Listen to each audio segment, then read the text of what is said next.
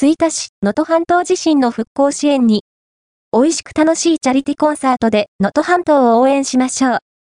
2024年元日の能登半島での地震は記憶に新しいですね。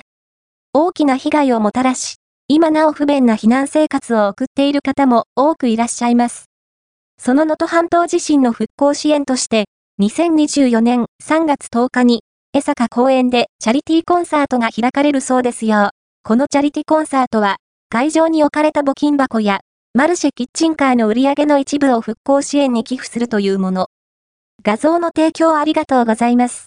ただただ、寄付やチャリティというだけでなく、美味しい食べ物のキッチンカーや、癒しの時間を楽しく過ごしていたら、結果的に、能登半島の復興に役立っていた。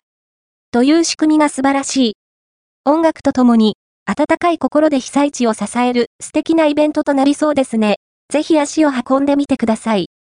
高弘様、情報と画像の提供ありがとうございました。